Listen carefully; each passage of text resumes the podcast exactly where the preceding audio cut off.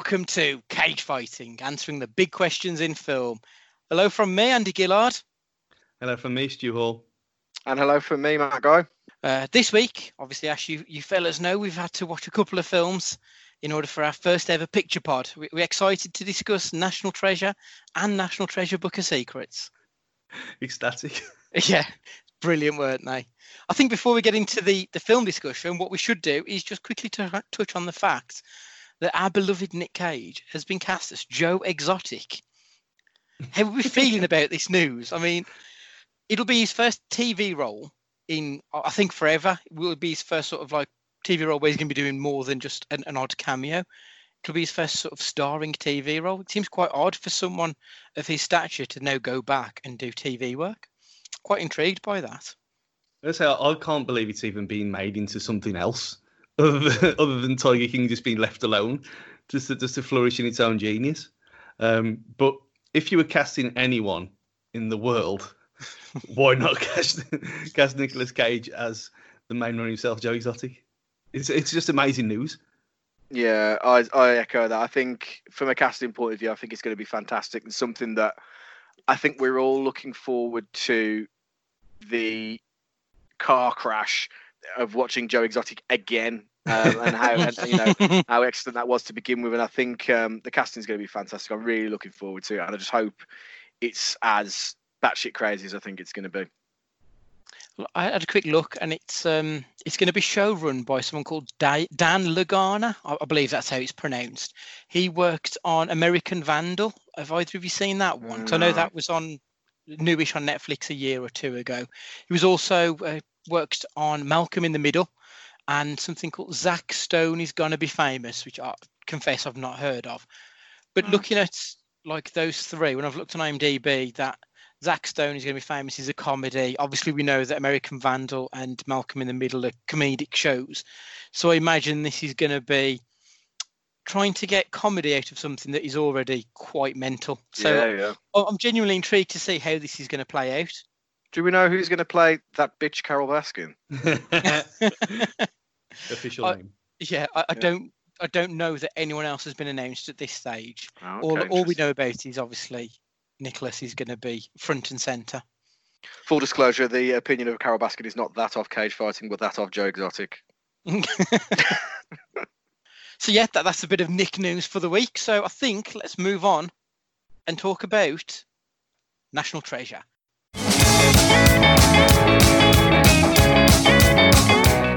Your accent. Pennsylvania Dutch? Saxony German. Oh. We start in the attic, which is immediately where I want to stop things and say, what the hell is going on? Why have we got Christopher Plummer playing the grandfather?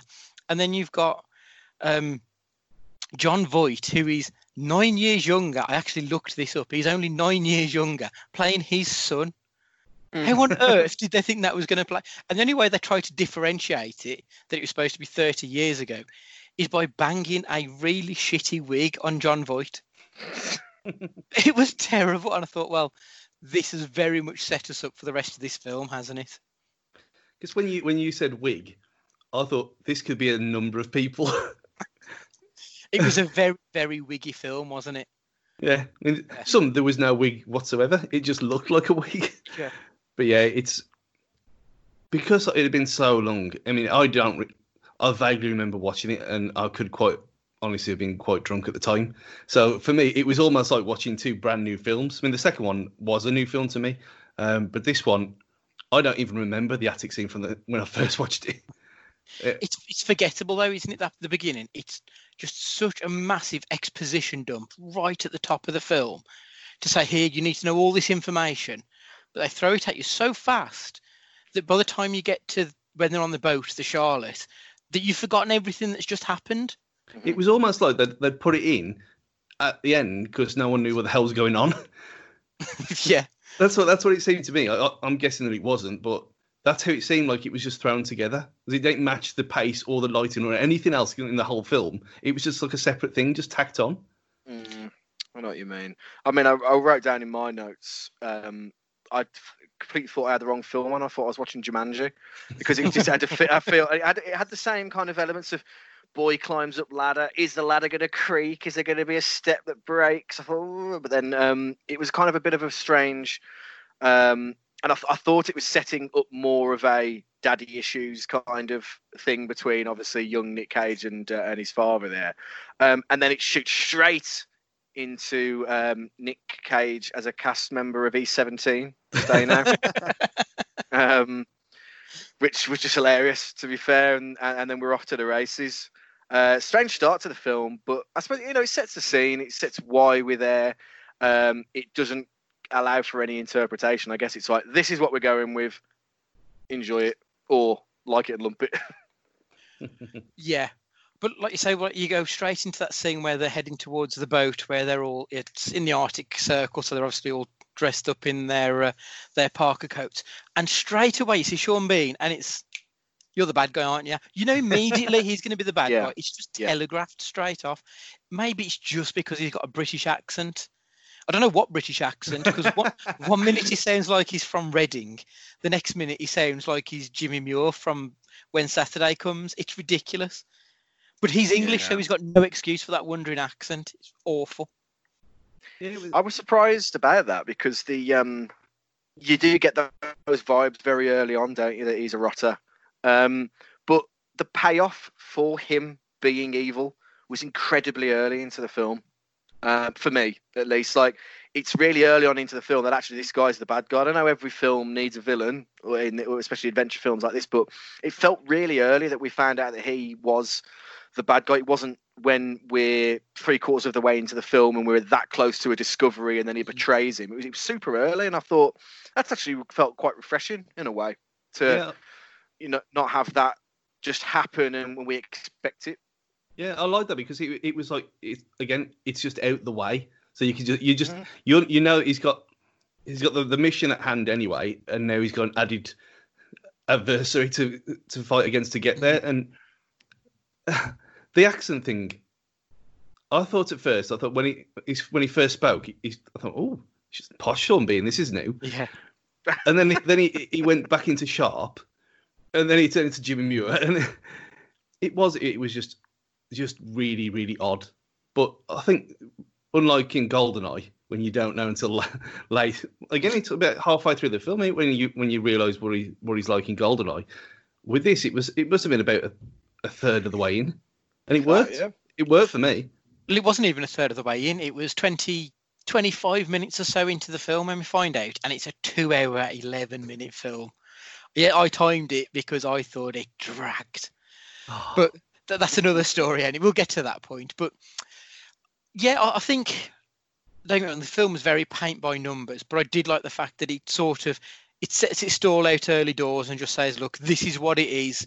Don't expect anything more." So you, I suppose you don't get your hopes up. You know it's just going to be middle of the road. I suppose is the politest way to to put it. I think in my notes I did put it's almost like Indiana Jones for idiots. I think was how I described it. But yeah. So yeah, we're on to the the Charlotte where Sean Bean decides to to turn on um on our hero.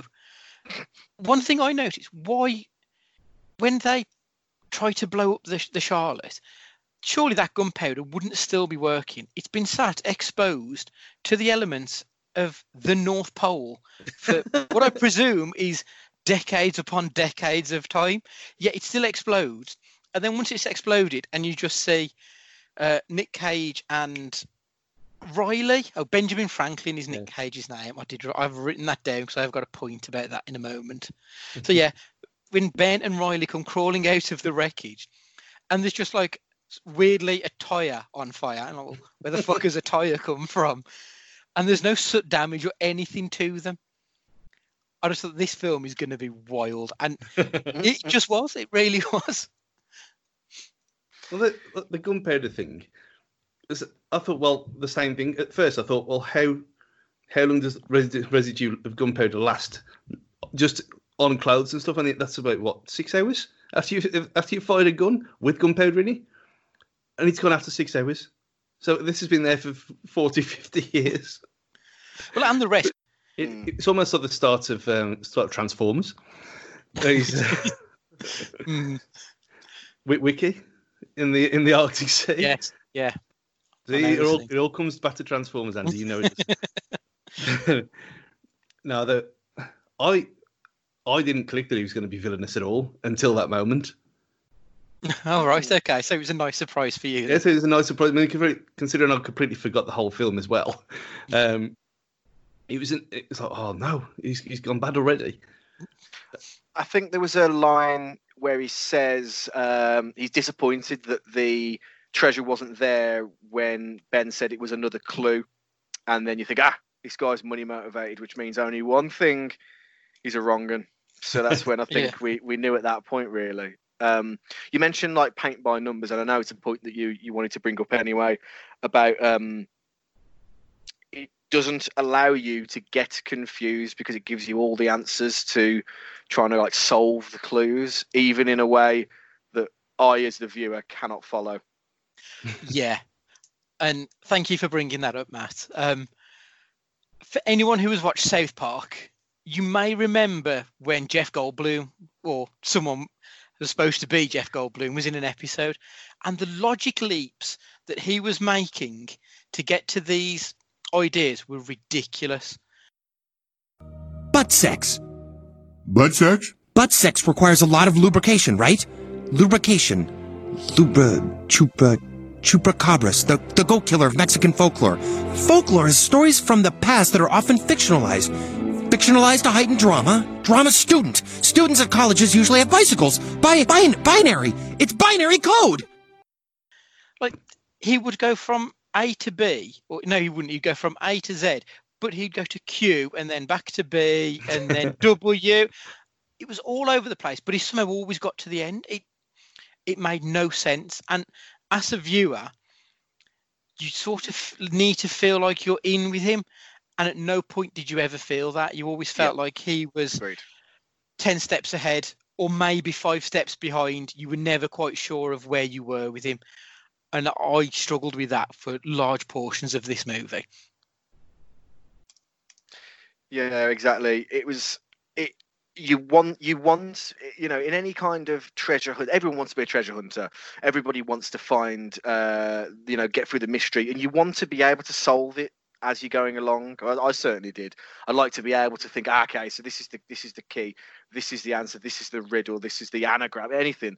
Um, and it's it's told to you very quickly in a way that I would never have worked out. Almost like watching Countdown and watching Rachel Riley work it out. Because I might as well not. but I might as well not take part. Um, and it, it- you know, it, it was incredibly forced down your throat. Just, just accept that he knows what he's talking about. It doesn't need to make any sense to you, the viewer. Don't worry about that. Just enjoy the film. Mm. That's exactly how I, with me being kind of the opposite of how you see things sometimes. Um, when it was a case of it's so mad that you've got no clue, I wasn't bothered. I wasn't bothered in the slightest. I thought, okay, sit back. Let's see how mad it possibly can get. Yeah, that's, that's fair. Yeah, fair. And I thought, well, because all them things, I'm pretty shit at solving these films, any kind of film anyway. It, like there's this plot, like who's gonna, who's the murderer, and all this stuff. I'm always the last one to find out, regardless of what film it is. It might, it might as well be Paddington two. Who knows? But, um, but with this one, it was as soon as the, they said, oh, okay, where's it written?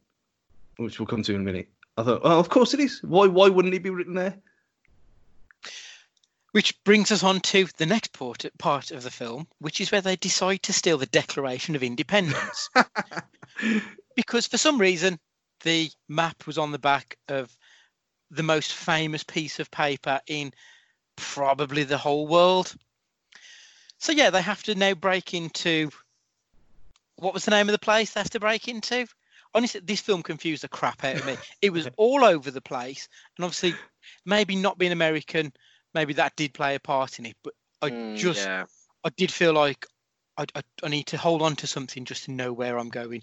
And Yeah, no was- point did I ever have that.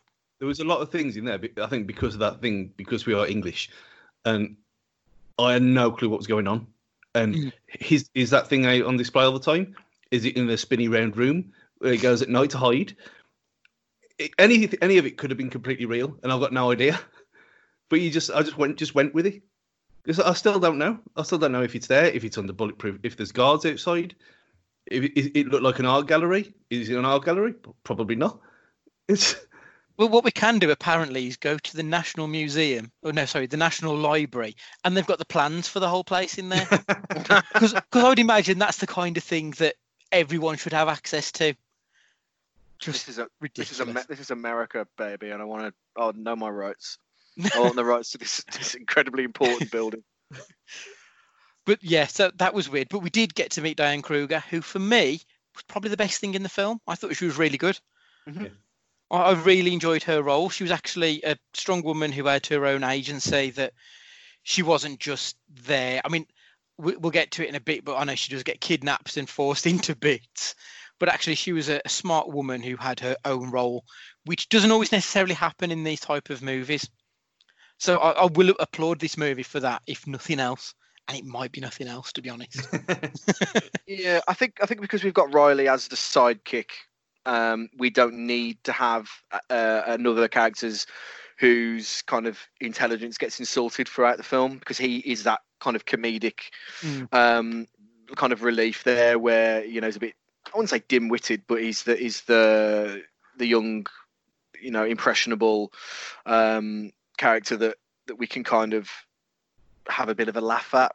And I think you're absolutely right about her role. You know, she's obviously very attractive and very successful woman. Oh, she's gorgeous, Um, isn't she? yeah, I mean, it's, it's funny. My, my wife, one of the, the only comments she's made when, as she was watching the film with me was, "Well, this film is unrealistic, not because of the heist, Mm. not because of anything that happened in it. She'd never be with him. She'd never be with him." Um, but yeah, but it's true. It is true to be fair. But um, but yeah, I um, I think you're right on the on the point there about the strong female lead. I, But uh, your wife does actually make a semi decent argument there that I can kind of get on board with because that whole will they, won't they, I never bought into for one minute. I found it quite upsetting at points. It, it wasn't a will they, won't they, it was a is he going to sexually assault her? Which he does at the end, where he just grabs her. And like, at no point through this film have you really built up this romance to the point where that is a realistic option. So Mm. I mean, the worst bit for me jump ahead a little bit. On the night where they actually steal the the declaration of independence where he goes to the gala when he meets her in the the main gala room and he just eye fucks her so intensely as he's drinking that champagne i was like i don't know if i can watch this anymore because i just yeah I, I found it deeply upsetting at that point. I think it was awful. I thought a bit about that part. I thought how um, very role reversal it was that the uh, the American guy was in the tux, and the English guy was the, the, the one in the uh, in the scrubs, in a kind of Yeah. James Bond role reversal it was a bit actually yeah that's, that's a very good uh, catch that one is with Sean Bean being in Goldeneye again. There, there was a couple of bits about that gala scene that really, really stood out for me. Um, first of all, um, Nick Cage or Ben's reverse Saturday Night Fever suit with that massive, massive collar, huge collar, uh, open, uh, open collar. Um, I don't know about you guys. You know, uh, I when when I was 16, how, how many talk- years ago we're talking now? We're talking 14, 15 years ago. Um, I used to get into nightclubs by making a fake ID and then um, laminating them. Not massively dissimilar to how he gets into and and robs the Declaration of Independence. If that's all it takes, I'm going to get the crown jewels because all you need to do apparently is take a photo from a massive distance away on a camera that looks like a potato and stick that picture onto a picture of somebody else's pass. I mean, it's it's that easy, surely. I mean, it was just unbelievable. I just thought to myself, it, it just made me laugh so much. Yeah. it wasn't even the right size. The picture that he got then, it was a different size to the picture on the pass. I'm pretty sure he went like I'm pretty sure he said like that'll do as well as if like like he's not ah fuck it that's fine yeah yeah exactly exactly yeah. Yeah. Oh, the the technology they seem to use in parts, and when we come on to discuss um, Book of Secrets, the technology was far in advance of what we got now. Like, yeah, they're zooming in, and somehow by zooming in, the picture gets fifty times better. It looks better than like actual human eyesight. Made ab- no sense again, just no sense. The whole thing. So from there, we get uh, so they steal the Declaration of Independence. They go outside. They, they figure out that Sean Bean's after them.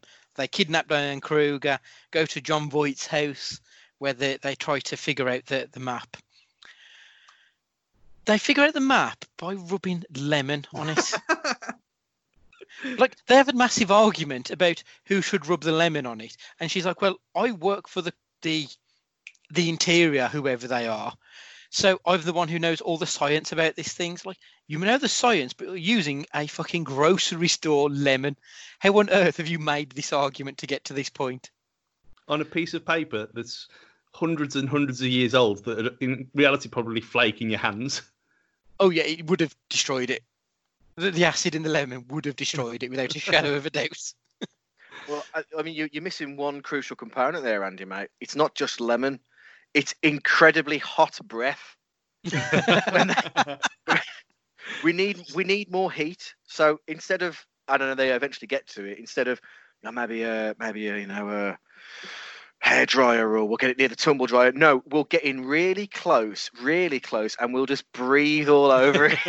just, just like it felt so awkward. I know they were trying to obviously um, highlight the romantic element of it and that, but it just uh, like my notes. All I have summed up is hot breath. Um, like how hot could their breath have, uh, have been? I just had that whole scene of Jon Voight being incredibly confused again. Mm. He, he, ju- he, he looked like he was going to collapse. He looked that frail, and it, he was stumbling around the place and he was arguing with him about something, and that he doesn't believe it all. He's been burnt by the, by the whole scheme in the past when it was his it was his journey and whatever. Um, but he just looked like he, he was he just looked like he was in the wrong place.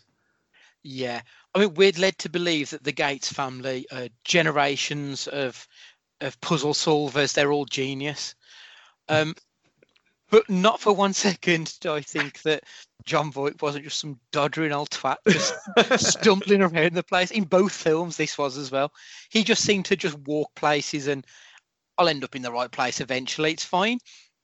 Yeah, not a good look for Jon Voight. I didn't think, to be perfectly honest. But yeah, so they, they managed to get the, the numbers off the back of this and figured out that they needed a letter. I don't know how they figured out that they needed this one specific letter that apparently had been in the Gates family for generations upon generations. And it's a very important note or whatever it was supposed to be. Again, confused. but it was so important that it ends up in a museum. But at no point did Jon Voight decide to tell his son oh, that letter, yeah, I've donated it to the museum. He had to find out there after what I presume is hundreds of years or generations of the family. It was such, again, such a logic leap that we're just supposed to buy into and say, oh, yes, fine, carry on, carry on. it was it is a we should have put a disclaimer at the start that if you want to watch this just turn just stop thinking about things and just just go on for the ride because there's leaps of faith all over the place that make no sense whatsoever. And there was a thing about it was about this point where i thought this film just reminds me of the uncharted games. I know that they came later so it's about we know where the influence is from but you got a, a main guy who's relatively youngish you got a, a woman who's in that, this case not a reporter like like uh, Elena is in Uncharted. You got the old the old guy who's who's gone through it quite a bit, who's some kind of an assi- assistant, and then in later games you've got the young young assistant as well. So I thought in the Uncharted games you take it for being a game and you expect it to be stupid, and it's based exactly off these films. Yeah. Hmm. I- I've got in my notes, it's like a really shit version of Tomb Raider. well, there, there you go. Yeah. I I couldn't agree with you more, to be honest. Yeah. So from that point on, we then go to this museum where this this important letter is stored, where they where Riley decides to send in this little kid, just keep sending him back and forth to keep giving him four numbers at a time to try and find these letters to make a word. And then he gets all of that, and then he managed to figure it out with the very last word of it all. And then when Sean Bean rocks up and sees one word of the whole thing, he then manages to figure out the whole clue. of course. I just like the stupidity astounds me at times with that movie. And what, why couldn't the kid memorize more than four numbers? He gave him a piece of paper, so he could have written it fucking down. maybe maybe he was being security conscious, just in case. Maybe. It, yeah. it was it, it was a hustler. He needed more than it was one dollar per trip, wasn't it? I think he. yes, so yes, you know, it was. you know, why why work for free or for one dollar when you can make five or six or seven? You know what I mean? That's a bit logical. The, Yeah. the kid's the only one with the brain in this film. exactly. I mean, t- talking about some of you mentioned about like a, a- important historical documents um, throughout the film. I did find over over the first and second film that Cage's um, patrioticness felt awkward, and maybe that's just because we're not American. I don't know, but I, I found it really ch- cheesy and cliched, and didn't add anything for me at all. Like it didn't it didn't it didn't mean anything to me. So it, I don't know why I should expect that it should mean anything to the characters. Do you know what I mean? I don't know how you guys felt about it. You know, it, it did an okay job of being not too Americana, but it was just it was a little it was a little much. It was a little too forced for me. I think because of the Americans that we know, and Mhm. Steve, Todd, Nate, everyone else, Blake, um, none of them seem to be like this. That I think you got to kind of we, we are not we're just not used to it. But I I have spoke to people in the past who are full on like this. Mhm. I'm not saying that they're, they're American EDL or anything like that, but they are all for the flag and it's all for one, one for all. It's it's all America or nothing. Um, so for me, it wasn't so much of a out of context thing. I just didn't think he, he just brought it over very well. I think I think part of what it was is a lot of the um, big crescendo isn't the word I want to use, but the, the the the big rousing elements of the film is when he's reading out certain either like lines from the Declaration of Independence or other big uh, sayings in American, and I think they said throughout the film a few times, you know, people don't talk like that anymore. Well, Yeah. they don't. It sounds fucking stupid. Um, Yeah. and and it's just and, and and I think because of maybe you know that we're English and and we don't we don't talk like that um, over here. It just felt a little. Um, it just didn't feel natural. It didn't flow very well. But I'm sure you know there are, there are Americans that you know that are into their history. and There's absolutely nothing wrong with that, and they probably got a kick out of it. But it just didn't. It just didn't do it for me. Yeah, which I mean, and that's a good point to mention the fact that he's named after a very important historical figure, Benjamin Franklin Gates, the surname. I don't really know who Benjamin Franklin was. I know he signed. I think he signed the Declaration, but again, to the English, it doesn't really mean a, a massive amount. But I would have thought that that name would have played a role in something afterwards, but it, it didn't really. It was almost like we've called him that because and that was the reason just because it, it seemed quite strange really that they've that they they plucked that in there but well i've looked at some of uh, cage's other roles and i do wonder if this might be something that nick cage likes so if you look at some of the films that he did so for example he was stanley goodspeed in the rock obviously that film is about having to run through the rock and it's a derivation of Godspeed, which they mention in the film itself. So it, it's got that sort of connotation to it. In Drive Angry, he plays a character called Milton. Um, John Milton was obviously the the writer of the, the poem Paradise Lost, which is loose, very, very loosely uh, translated into this movie into the deals with the devil. You've got Castor Troy. Castor and Pollux were the twins in Greek mythology. They're in Face Off. So I do wonder if Nicolas Cage has got this hard on about having names that have got some really tenuous link to the rest of the film. It just seemed it just seemed really weird that they made such a point of making us know that he was called Benjamin Franklin and then it never played any role in the rest of the film. Mm, when did this thing point. start? When did what, sorry? When did all this naming stuff start? Have you looked through all of them, or is it this just a select few that you found? These were a few that were off the top of my head. I haven't been through all of them. So I mean like you've got Cameron Poe, Poe obviously that um Con Air, that might be the earliest one I can find. Um, so Con Air was what 95, 94. 94 maybe, yeah. Um, and that was named after a poet. There, there might be earlier ones, but they were the ones that sprang to my mind. So It's it's too much of a coincidence to be just a coincidence. Then, if it's Yeah, I in a, so. if it, Mm. if it is just a trope, Maybe someone listening can enlighten us on it because there's bound to be more. There's bound to be more, isn't there? To be fair, yeah. it seems like too much of a too much of a, a coincidence, like Stu says, for sure. But on the topic of kind of the Americana um, side of things, it's interesting that as English and it being the Declaration of Independence and the Civil War, maybe maybe we're just being maybe I'm being unconsciously biased about the uh, the Americana in the film. Maybe maybe we'll get told uh, otherwise by some of our friends across the pond how some of these things are probably more important than we realise, um, and it might actually have been portrayed really well. Um, the heist, on the other hand, not portray the Ocean's Eleven heist. Um, I mean, we talk about this film, and it, it's it's so much easier to be funny and and slate something than it is to be um, say how good something is sometimes. And I actually really enjoyed the film, and we'll, we'll probably get on to discuss that at the end. But um, the heist, my god, it's just um, you know uh, when we've got um, Harvey Keitel's character um, uh, where he's talking about going through and somebody's got to go to jail and uh, who's the shooter who's who's shooting. It just it was very it was very, it was paint by it's paint by numbers isn't it? Incredibly mm. paint by numbers. We're assuming the heist will will happen. We're assuming it's going to go well. Um, we assume then something's going to go wrong. Um, and it doesn't it doesn't ask a lot of questions that we have to think about but that's not necessarily a bad thing it's popcorn film um, but the heist, I mean, I don't know what you guys thought about it. What what were your thoughts on it? How do you think it looked? How do you think you know it kind of felt to watch? I thought it was it was very convenient that it, it had to go into its special cleaning room to yeah. be touched just for one sensor to be off for it then to be completely dismantled into a room where you think okay why is this room not as secure as everywhere else in this whole building yes um, but the, the thing that stuck out to me is how expensive is a replica po- replica poster of the Declaration?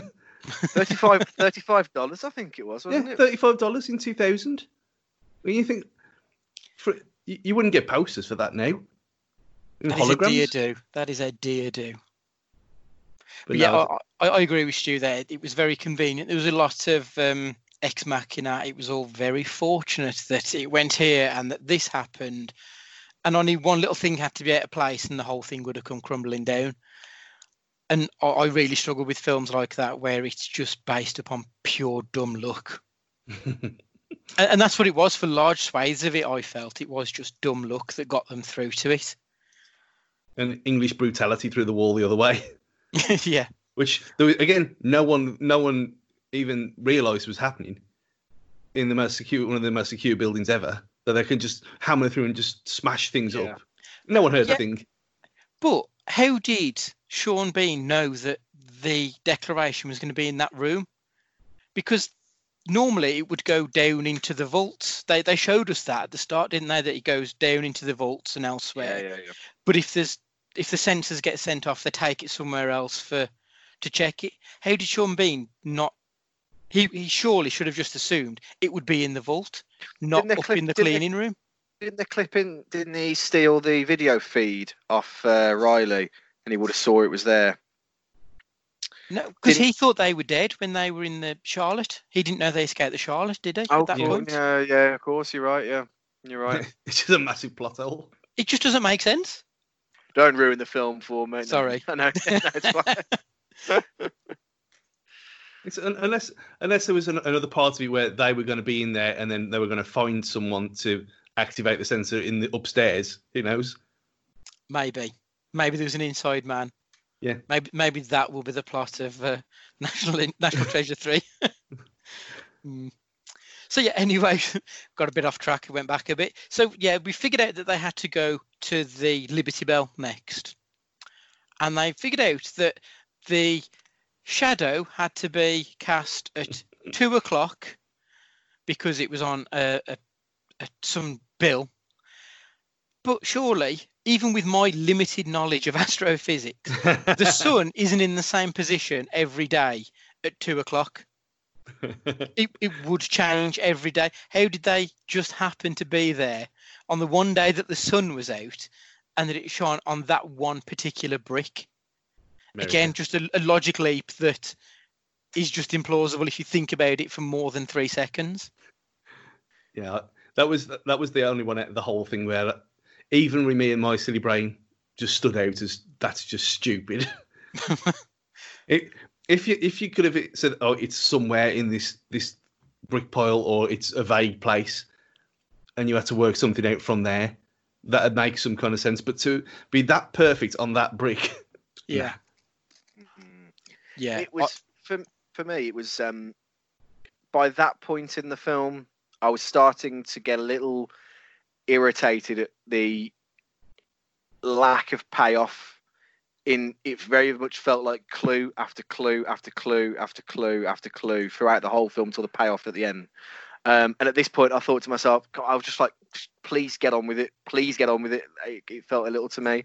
Um, I, I, I, like I say, I enjoyed the film, but it, it it could have shaved off quite a bit um, for me in terms of, you know, we're quite happy as, we, as you mentioned earlier to have these big gaping plot holes. So I don't think we needed to drag it out quite as long as we did. And you know, when he carved that when he carved that brick out, it's just. Um, I know. You listen. I know me, me and Andy especially. We're massively into pro wrestling, so suspension of disbelief isn't isn't necessarily something that we struggle with. But um, yeah, come on, let's play the game. Yeah. And I, I know it's, it, you know, I mean, play the is game. is is is is this is this a kids film though? I mean, are we thinking about it too much? Is this, you know, should are, we thinking about it in actually? We should be expecting a child just to enjoy it and, and enjoy it for what it is, or I don't know. Yeah.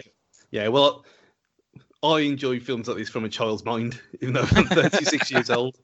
Um, so even regardless of the silliness, I know we'll come on to liking it later, but it don't bother me one one bit. It was only when I, the way I do things. I mean, I'll, I'll think of something and I'll put a time code, and then I'll look it up later, rather than right now it's all the way through a film. That's just how I always did it. But for me, I just wrote, I just that was the only thing that I noticed. I thought, well, okay, fine, and then just carried on watching it. It didn't it affect my enjoyment of it whatsoever. It was just one Mhm. the thing that glaringly stood out was just plain stupid. Mm.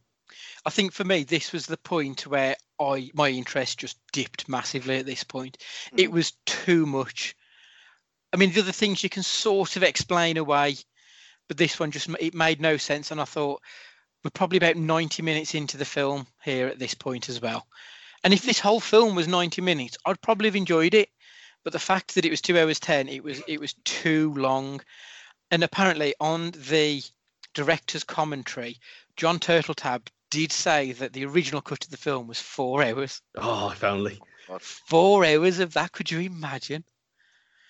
So, I mean, there, there was a lot of flab on this film that could have been cut out, and stuff like that is definitely some of it.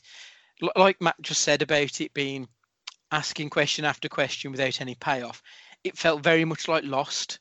And I gave up on that after three seasons because there was no payoff, and you need payoff more than just that one at the very end. So I, by this point, I really struggled for the last sort of forty odd minutes of this movie.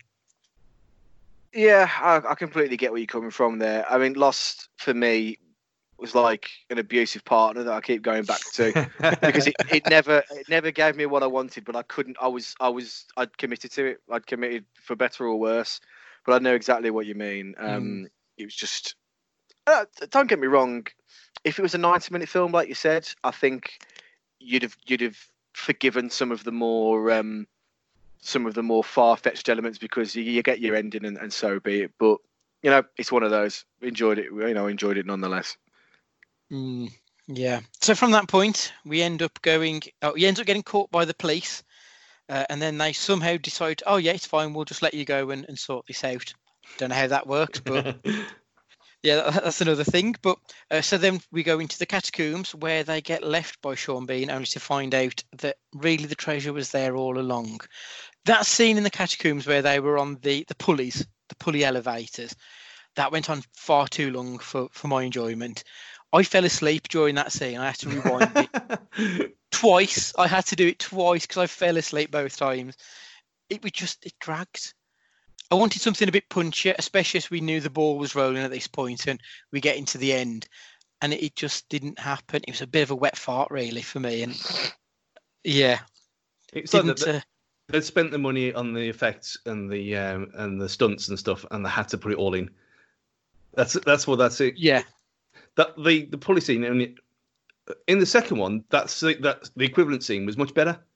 Yeah. it was, it was again straight straight straight off. Mm. But th- it did. It was like, oh, you fell down that one. Oh, okay, we'll get up. Oh, you fell down again. Someone else has fell off. And it, it did kind of. We've built it, so we'll build it, so we'll damn use it. And that, that's and they just put it all in. But yeah, it, it could have lasted four minutes. That whole thing. It felt like 40. All I know, I was put off by the uh, the constant use of the word, well, status in that case, but status quo, because all I could think of was rocking all over the world. But there we go.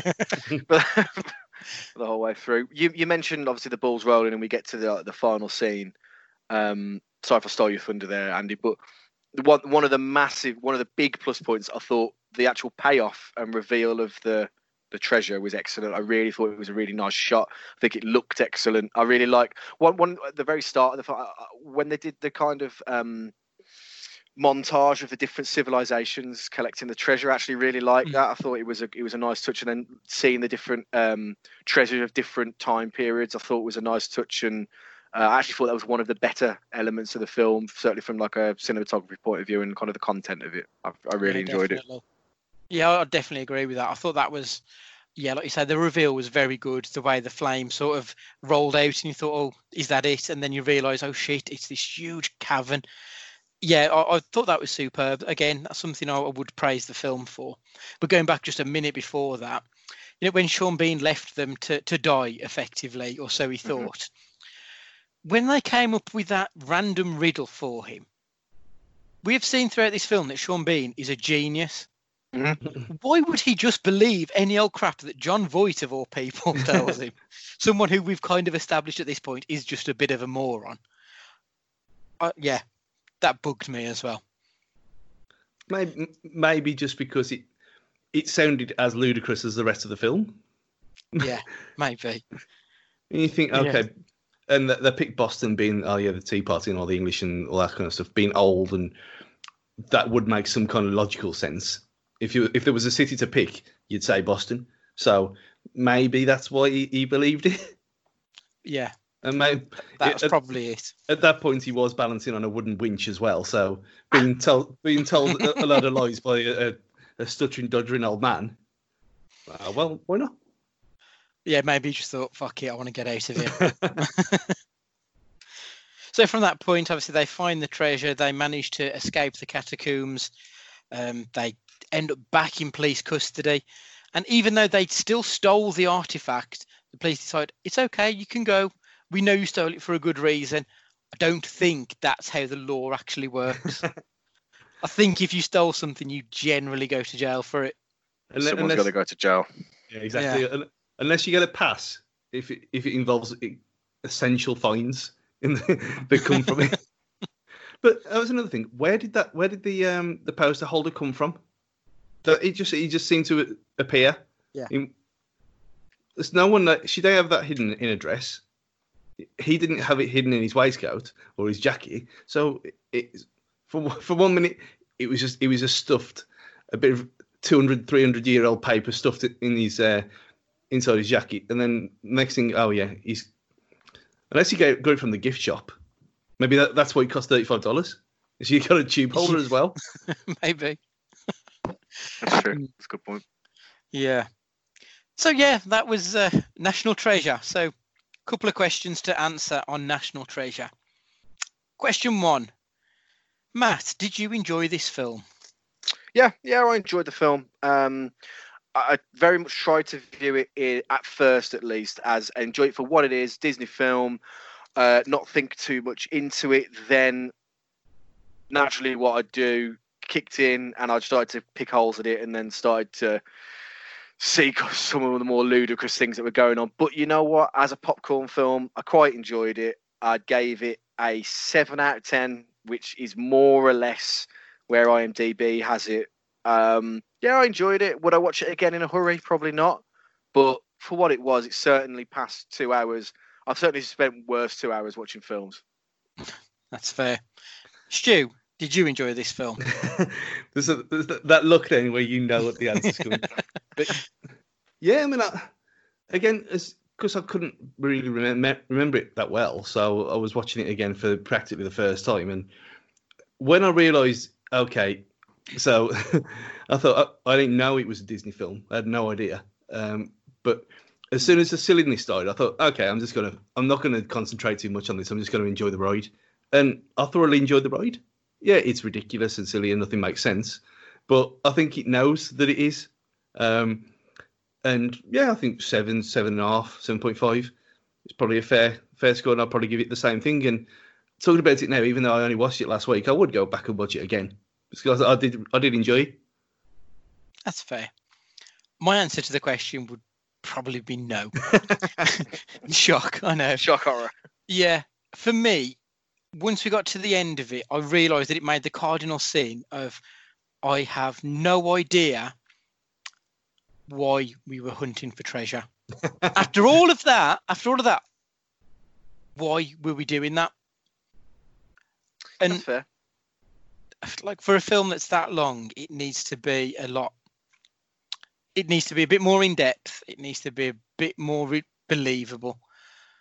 If it had been a ninety-minute romp, I could have forgiven pretty much all of the dumb crap that happened in it. But because it was so long, it needed to have a little bit, a little bit more of a, an, an air of legitimacy that it didn't have.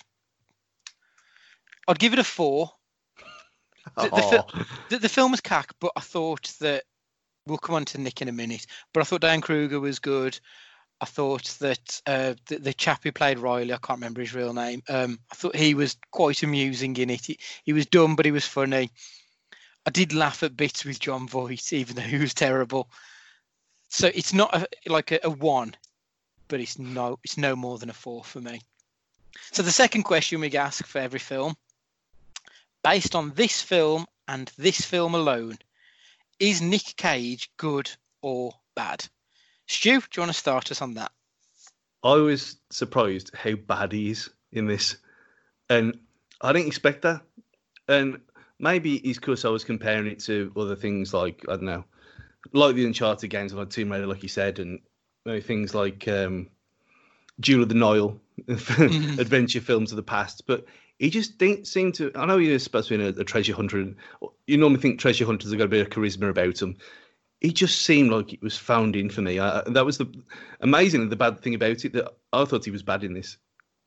Hmm.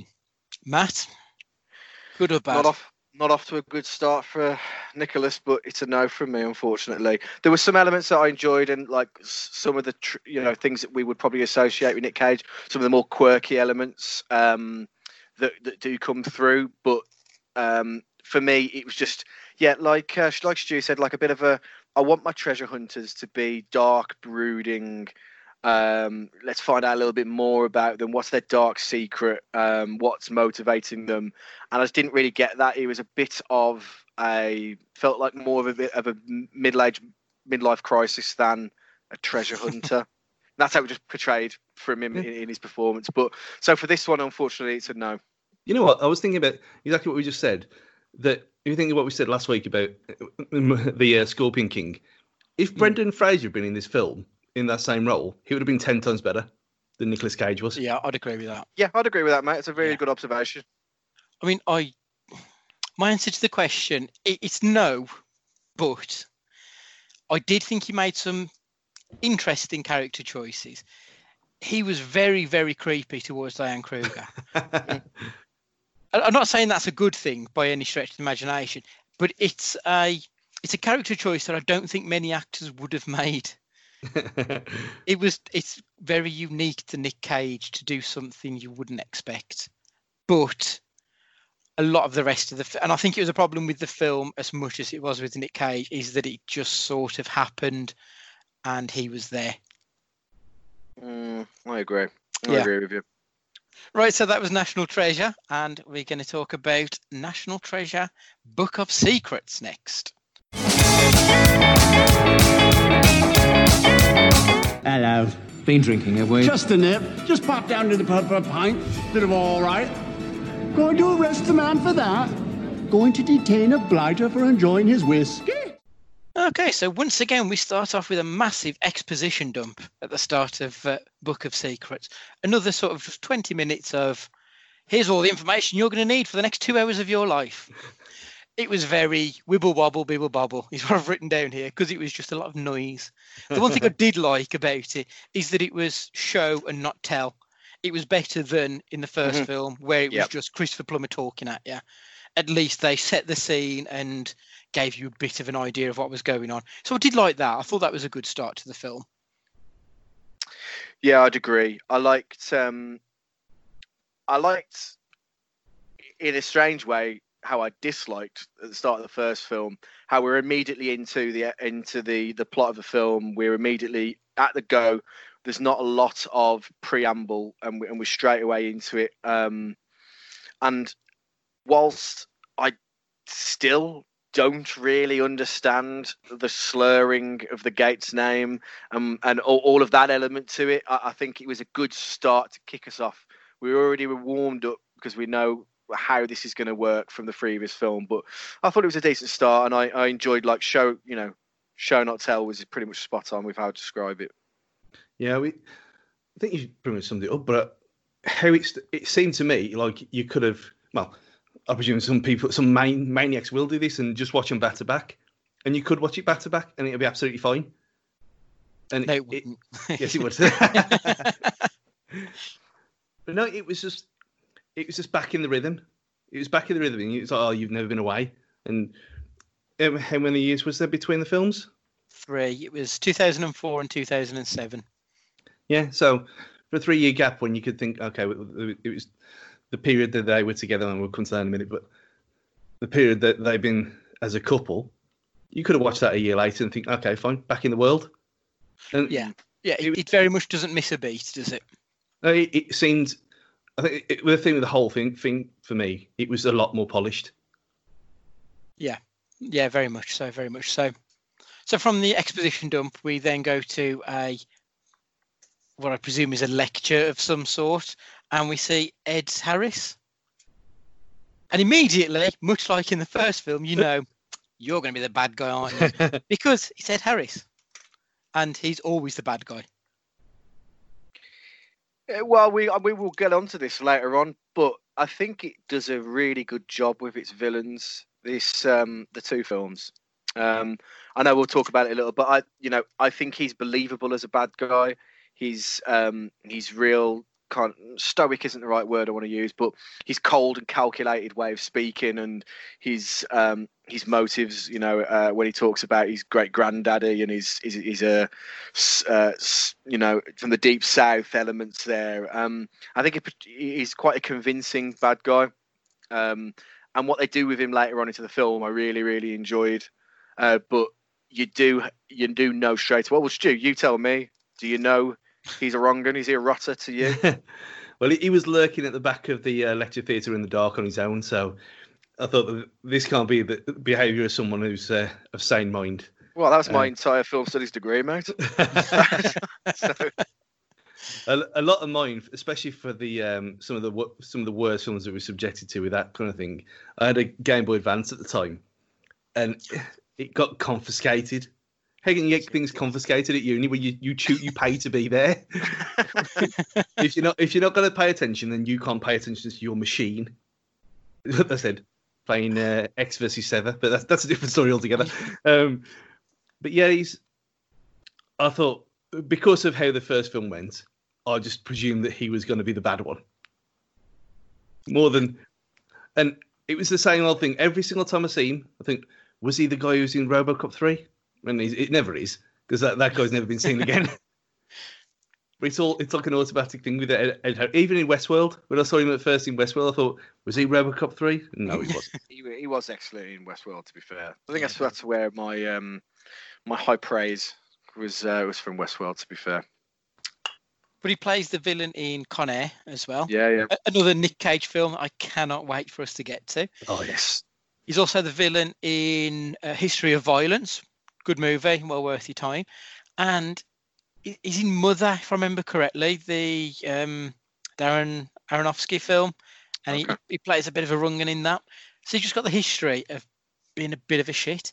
But he's absolutely brilliant at it. It's, it's his niche almost. Yeah, You do believe him whenever you see him do something heinous. So He's I- like, I'll watch um, anything with him. He's great. He's like Glenn Morshower, being a military uh, military man in every film that he's in. yeah. Glenn Morshower of uh, 24 and Transformers fame. Yeah. Match. He's just got that face that he's just automatically. Oh yeah, you're in the military. for, for anybody on a Transformers count, that's three. The klaxon for three has uh, gone off from Stu. So yeah, from this point we find out that apparently Ben Gates' is great, great, his great great granddaddy was uh, apparently involved in the Lincoln assassination. We know that he wasn't because we saw the exposition dump at the beginning. I personally would have liked to have maybe not had that. Maybe have just thought he could have been a bad guy. Yeah. Rather than just tell us outright he's not, and he's going to prove it. I'd rather have had that air of mystery to it. Yeah, think that's a fair. That's the whole Disney thing, though. Let's just get it out the way that he is good and he is bad. Yeah, I think that's a fair point. It's um, Very binary, isn't it? yeah, yeah. They didn't want to leave anything to chance almost. Yeah, it's it's no usual suspects. no, definitely not.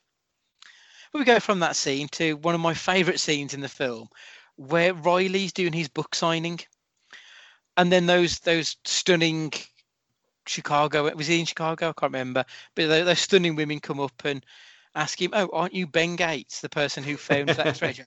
Like seriously, can anybody name me a famous treasure hunter?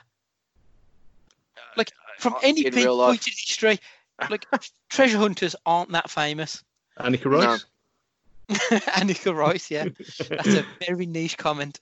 Um, they're just not that famous. But apparently, every hot woman in America knows who this famous, uh, famous treasure hunter is.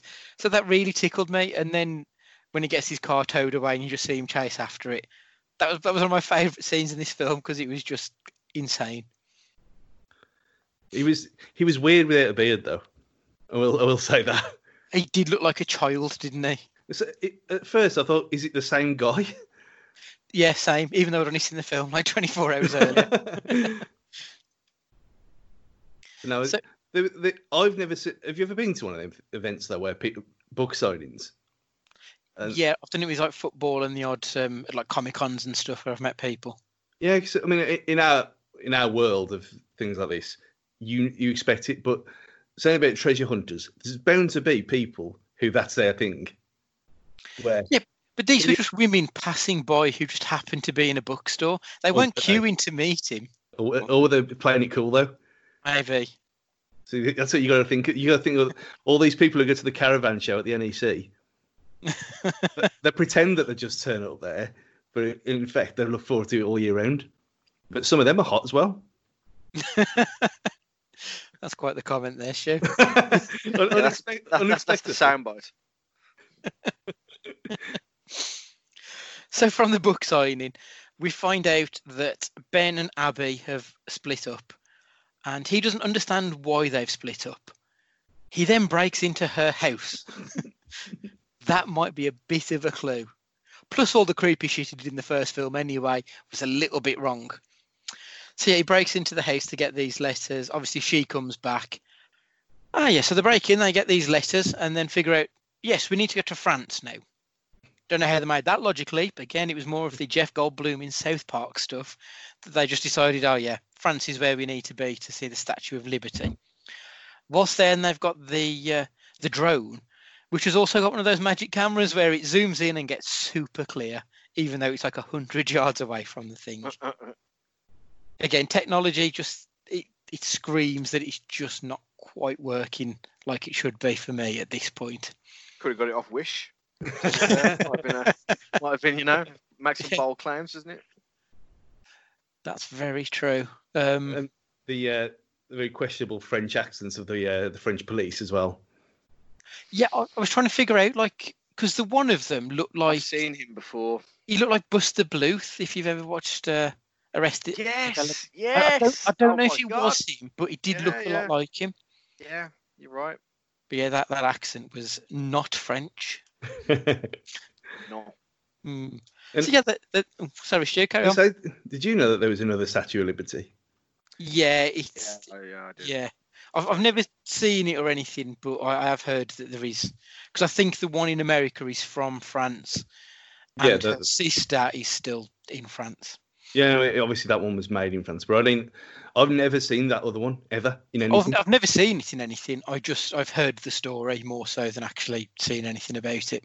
I I just thought I thought it was a prototype that was about like like man size. I thought it was just in a park somewhere, but not not like that one. Oh no, a giant, yeah.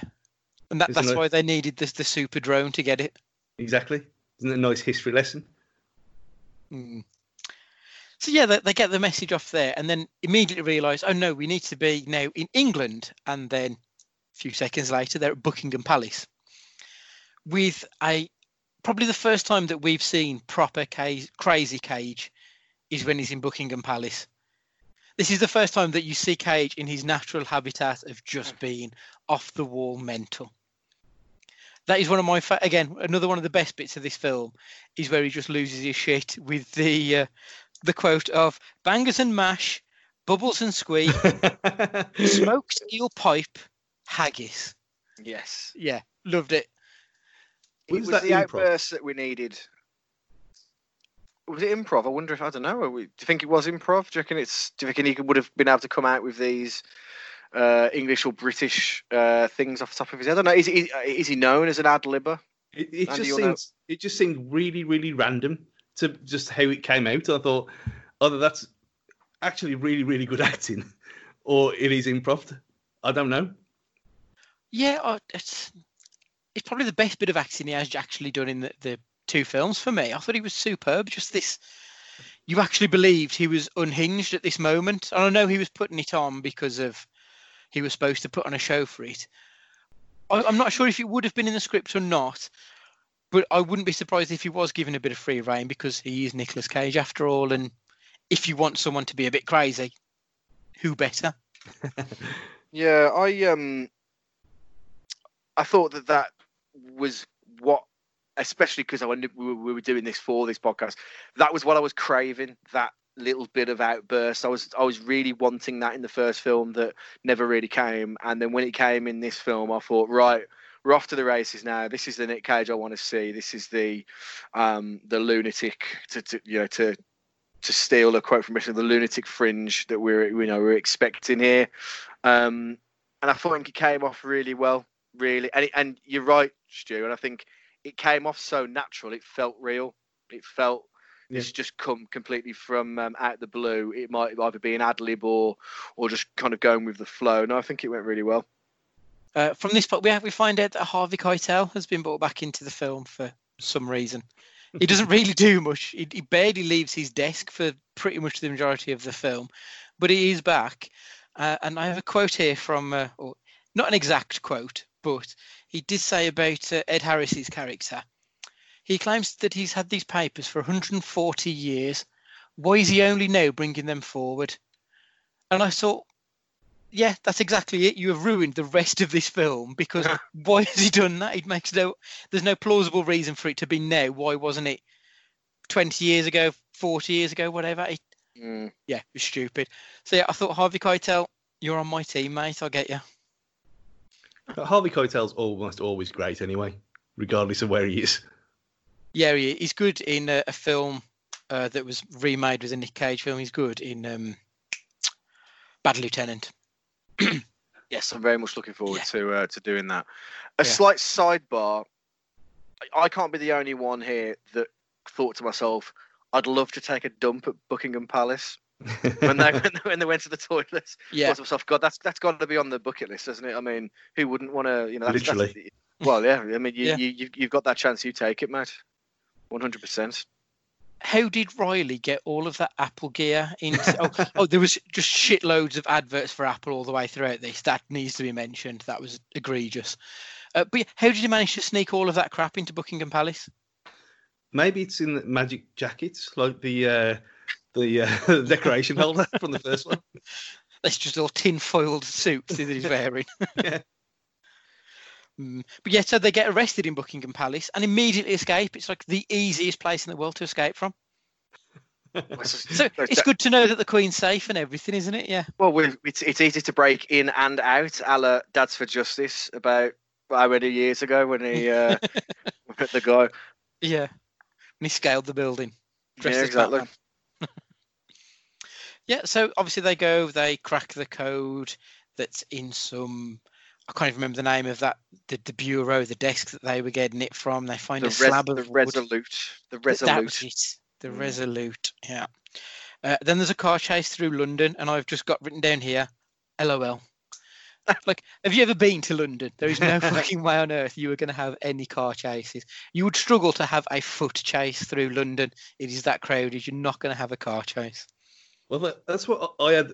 I had the car chase written down as well, just for amazingly how empty it was. Uh, But saying that, it was quite well done for for a car chase in a Yeah. very very small space, and the, the, the streets they had to work with, um, which they could have obviously chose better streets than them, um, which they're not around Buckingham Palace, just if anyone's been there.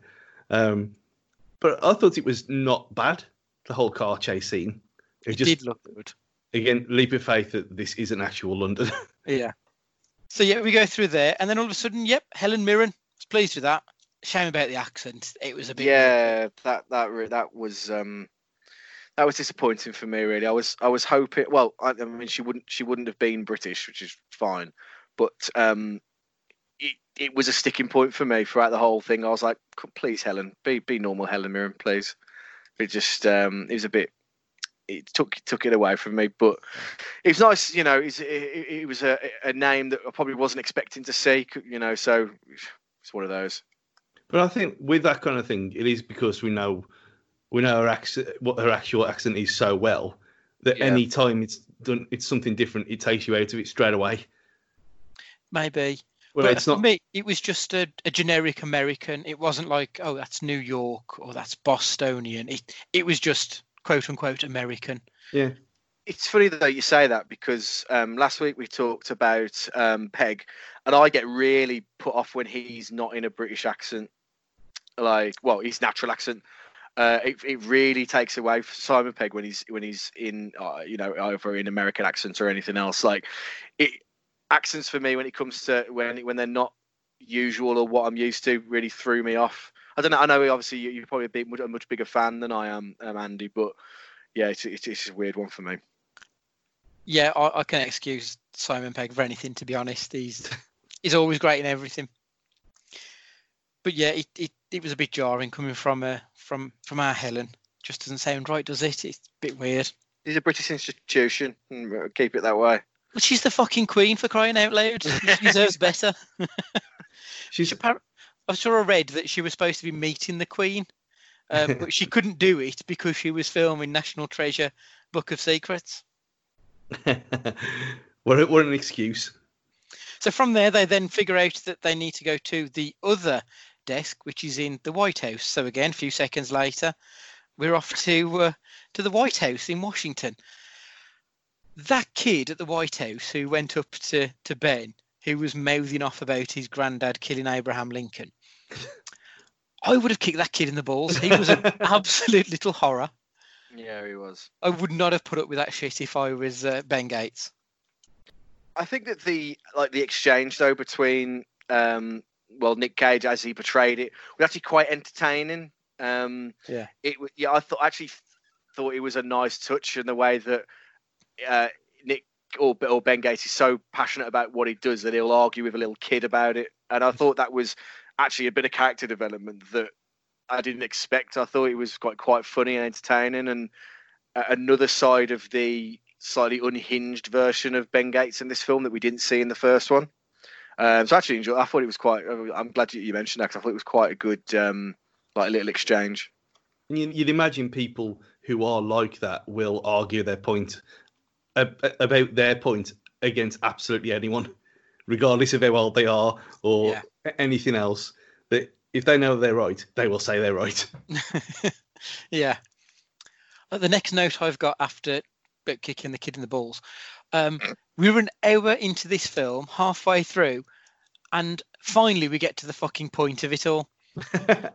they broke into the Oval Office. They managed to find out that the slab of wood that they needed wasn't there, and what was in its place was the seal of the Book of Secrets, which is a book that the presidents would write down the secrets of the nation for the next president, for the next guy, and for the next guy.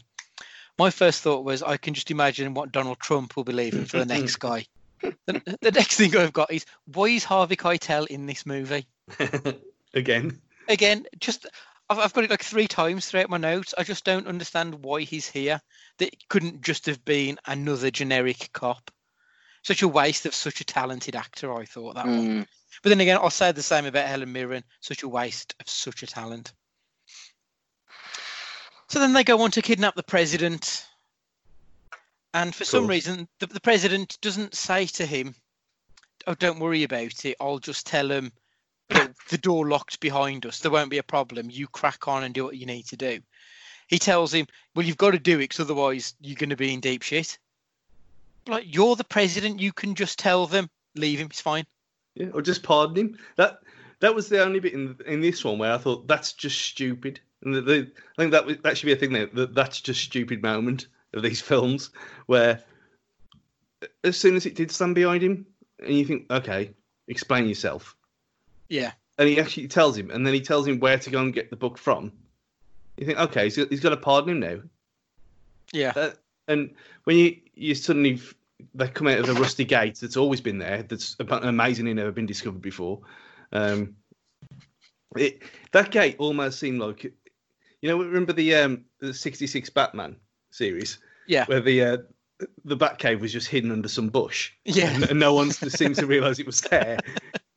That's what that gate seemed like to me. Where it, it, it was rusted for effect, but it was just under a bush, which you could have just lifted up and just walked through at any time. Another Yeah. leap of faith, but oh well. Yeah. Again, the next note I've got: Why is Harvey Keitel in this movie? Just a pure payday. That's the only reason he could have done it, surely. So we go from there. We go and try and find the book in the library, and then on to Mount Rushmore. I'm sort of racing through it a little bit, but to be honest, not a lot really happens in these scenes. It's just sort of boom, boom, boom, boom, boom, on to the next, on to the next. But it somehow still manages to drag a little bit. It's still a two-hour film that we seem to get a lot of just pap happening in between. Mm, I, I know what you say. I think I, I had the benefit of watch, watching this over two parts, over like uh, over two evenings. So what my one major complaint of the first film was it very much felt clue after clue after clue after clue. Um, the bam bam bam thank you ma'am element of this was a bit more forgiving for me. Um, like we've we okay we've done this bang we're away. It didn't it didn't drag as much. It it had its massive questionable plot holes and it had its things like that, but it it, it- it flowed for me a little better um, than the first. Um, when we get to uh, you know Mount Rushmore after the um, after the library, uh, yeah, again it's it's it's painted by numbers. It, it's very much uh, you're gonna you're not we're not going to give you the chance to figure it out. You're going to be told, and we're just going to go with it. But it, it it flowed a little better for me than the first one. And there was bits in this one as well when you, you get to Mount Rushmore and, and you get the eagle in the rock. I thought that was actually really clever. Mm. I, I didn't expect that at all.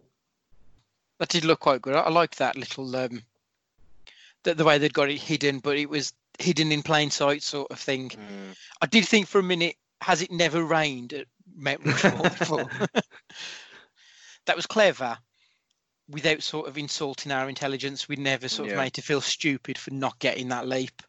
But I Doesn't did. I, I allowed that to sort. I allowed my suspension of disbelief to go a little bit with that. So yeah, so we're, we're inside Mount Rushmore now, and this similar to the first film is where I started to lose it a little bit. It slowed down too much here, like the scene where they were on the levees in the uh, the, the elevators in the first film. Nothing much really happened, but they still managed to drag it out for a day and a half. I thought this one was better from that point of view, especially with when they go onto the um, onto the balance board. I thought that was really good. I thought that was really well done. Mm. Um, but again, when the, there was no need to cut back to uh, doddering old Jon Voight again, that that could have been okay. Yeah, they're still they're still trying to find a way out. Cut back again straight off, but it, it seems to just linger on them two for no re- as we haven't even mentioned that they were supposed to have been a couple. it's, It was kind of irrelevant to the rest of the film, though. It just Yeah, it it just was, was not Uh, it? they hated each other that much for that amount for nearly 20 odd years or whatever it was that they couldn't stand to be in the same room and then again that was the ro- the budding romance of this film like But it was The less fir- creepy than Nick Cage and, and, and Abby in the first one. Well, it depends on your uh, your Yeah, old people. True. I tell you, you- I tell you something though. In in that scene that you mentioned with the um the balance board, whether they meant to or not, my ass absolutely fell out my hands when um when the when the ladder broke. Because I like and it- the thing is, you know, it's coming. It's a proper cliche, but like I don't well, know it why. happened in the first film. Well, yeah, exactly. Um, but maybe it's a fear of heights. but I- Maybe it's uh, you know what I think it is. One of the scariest films I've ever seen was The Descent. Um, Oh, and. Okay, yeah. and maybe there's just an element of that in it. I don't know, but my my heart really went through my chest. And it's a Disney film. What the hell's going on? Why should, I shouldn't feel this way. Ridiculous. One thing I did think when they were on that balance board and that they decided to roll off that huge uh, golden statue, I thought that wouldn't just roll down it, that would hit the balance board and tip it up.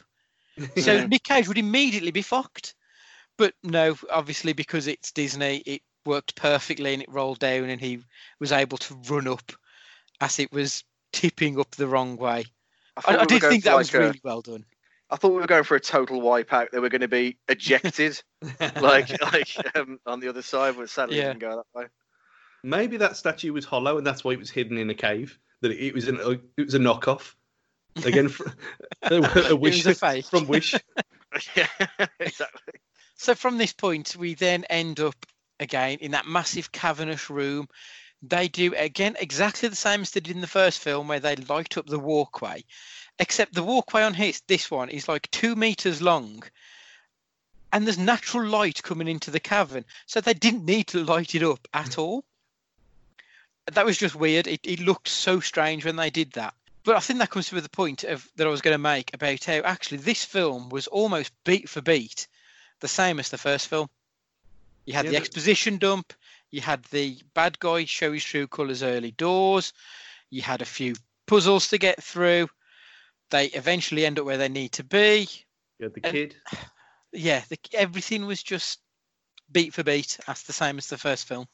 But th- th- that's not necessarily a bad thing, though. I mean, you like Force Awakens is the same as A New Hope, True. pretty much. I mean, I know they're not direct sequels, obviously, but when you look at other, there's a lot of sequels that are beat for beat. But I enjoy. It was just enough, dif- enough of a difference for me to just not for it not to be obvious, if you know what I mean. Um, whereas you think, okay, this is the structure of these National Treasure films, and if there was a third and fourth, it'd probably been exactly the same. Um, but I just took it as a structure rather than just a reimagining. It, it think- were an issue yeah. for me. Yeah, I think what they did with Ed Harris's character, not necessarily a redemption because he's nowhere near as much as a shithouse as Sean Bean's character was. I think that was a nice touch. I didn't I didn't see that coming really.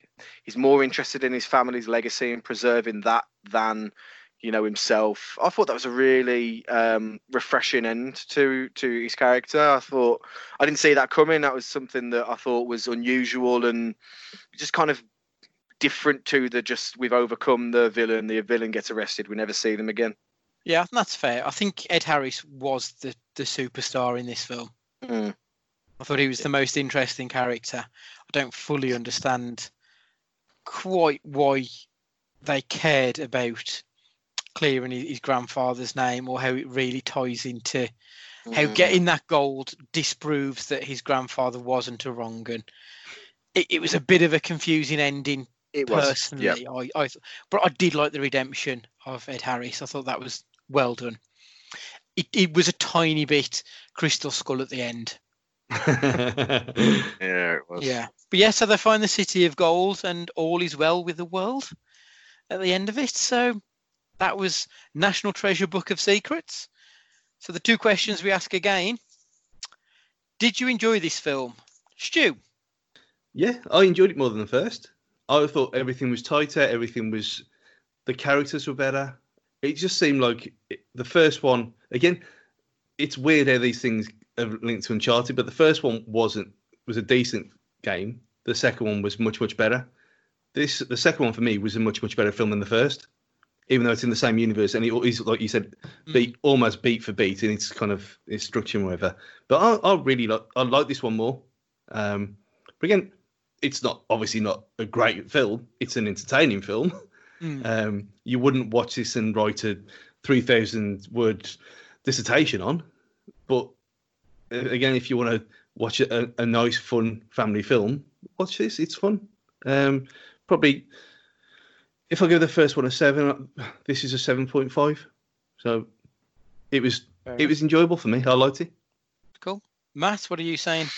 Yeah, I enjoyed it. I, I echo majority of that. It felt like it was more organised and it wasn't um, as much of a let's throw shit on a wall and see if it sticks. Um, it, I enjoyed it. I don't think it quite hit um, the heights. Makes it sound like the first one was a masterpiece, but I, I enjoyed it. I enjoyed it. I um, whenever we go cross continent, cross uh, you know, from one location to the other location to the other location. It always feels like it's more uh, luxury um, and self-indulgence. A Mm. little bit. Um, it was a bit. I mean, there was one. We didn't mention it really when we are talking about like when when we're talking about the puzzles and stuff like that. The desk and the sequence of them cutting to the locks. I actually got, found that really satisfying. I, I Yeah, really was nice. enjoyed that. Um, it just it just looked visually it looked really nice. Yeah, I enjoyed the film. Um, again, wouldn't rush to watch it again. Um, it's a very much a Sunday afternoon. I've had my Sunday dinner. I need something to mong out to. Felt like one of those films, but yeah, I enjoyed. I, Yeah. I enjoyed it. I enjoyed it. I enjoyed it more than the first one. It, it, there were elements of so bad it's good in parts, and then there were just elements of actually this is all right. Yep.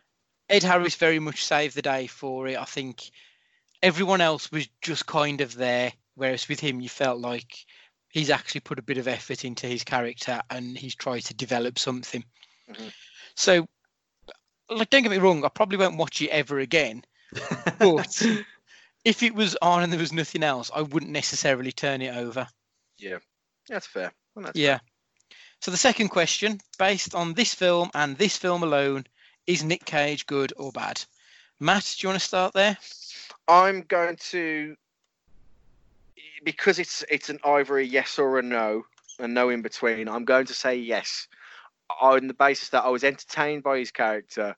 Um, he had some of the elements that I really like about Nick Cage, um, and I think it was a more tapped in, um, crazier. You know how I mentioned about National Treasure. I want my I want my treasure hunters to, to be flawed and I want them to be a little crazy and I want them to be a bit kooky. And that's exactly what Nick Cage was in this to, to more of an extent than the first one. So I'm going to say yes because I've got to give you a yes or no answer. Um, so yes. That, that's perfectly fair. My answer was going to be yes for exactly the same reasons. I want my Nick Cage to be a bit off the wall, and that's what we got that we didn't get in the first one. So for me, it's a yes as well. Stu? Yeah, exactly the same. I think he seemed more of a believable character in this one as well. Strangely enough, even with even with the whacking, he seemed to fit in a in a way. Mhm. Whereas i in the first, he just it looked. In the first, it was more like, more found in than this one. And when you think sequels don't normally do it that way, but um, this it's one, yeah, strange, yeah. yeah, I'd Because say He's lecturer Indy in the first one. He's Indiana Jones in the second one. Do you Yeah. know what I mean? Yeah, like yeah, that's that's, exactly that's exactly what it is. yeah. yeah, Definitely. So there we go. That's our first picture pod done and out of the way. I'm quite pleased with that. The, the two national treasures. They were um, could have been worse films to kick it off with. thoroughly enjoyable nonsense. I think that's the that's the best way you could describe them. Um, Yeah. They're not going to win any any awards for being intellectual, but turn your brain off fun. Like Matt said, Sunday afternoon adventure films. That's exactly what they are, and it was it was a it was a fun ride, fun four hours. Yeah, exactly. I mean, um, it's a nice little warm up for something with a little more substance. I think when we look into our cult heroes acting career, um, we'll we'll we'll uncover a few more noteworthy performances. But it definitely felt like a nice warm up, and I'm I'm glad that we've covered it. Brilliant. Thank you very much. So, yeah, once again, thank you for joining us on our podcast. You can follow us on at Cage Fighting Pod on Twitter.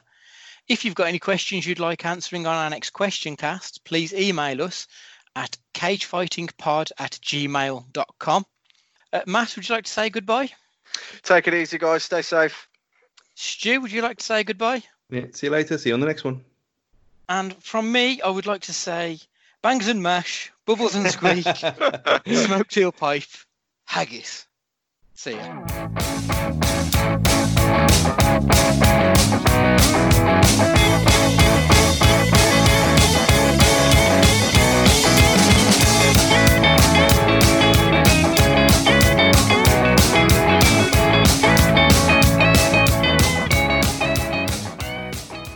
That's enough. Smackers and mash. Bubbles and squeak. Smoked eel pie. Sir? Hi, guys! That's it!